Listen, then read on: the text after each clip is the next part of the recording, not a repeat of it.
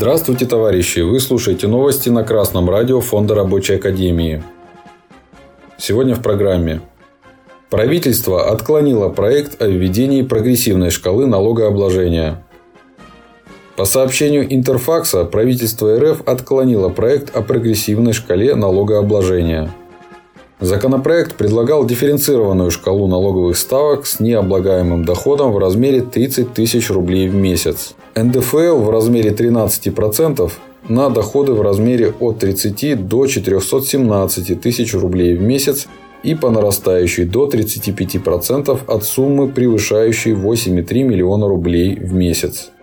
В пояснительной записке к проекту сообщалось, что прогрессивная шкала налогов позволит увеличить поступления в бюджет и смягчить проблему социального неравенства.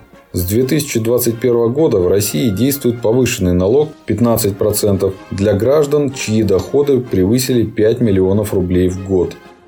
Существующая на сегодняшний день система обложения НДФЛ позволяет говорить о сбалансированном подходе, учитывающем интересы как налогоплательщиков, так и бюджетной системы РФ, говорится в заключении правительства.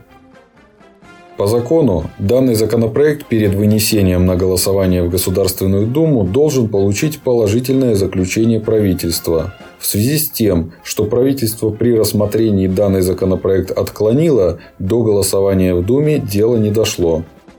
Все передовые капиталистические страны, на которые ориентируется российская буржуазия, давно уже применяют многоступенчатую прогрессивную шкалу налогообложения.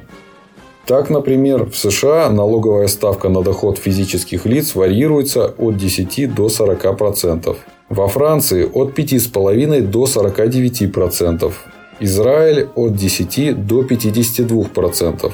Германия от 14 до 45%. Прогрессивная шкала применяется и в социалистических странах.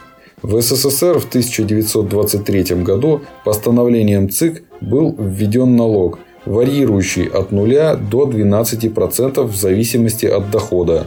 На доход менее 150 рублей налог не взимался. В КНР на сегодня налог от 3 до 45%. Во Вьетнаме от 5 до 35%.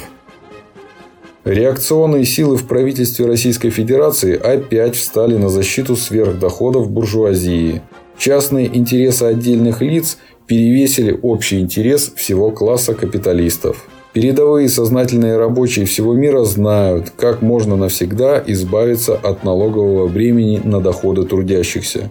Перед ними стоит пример социалистической Корейской Народно-Демократической Республики, гордо подхватывающий знамя коммунизма.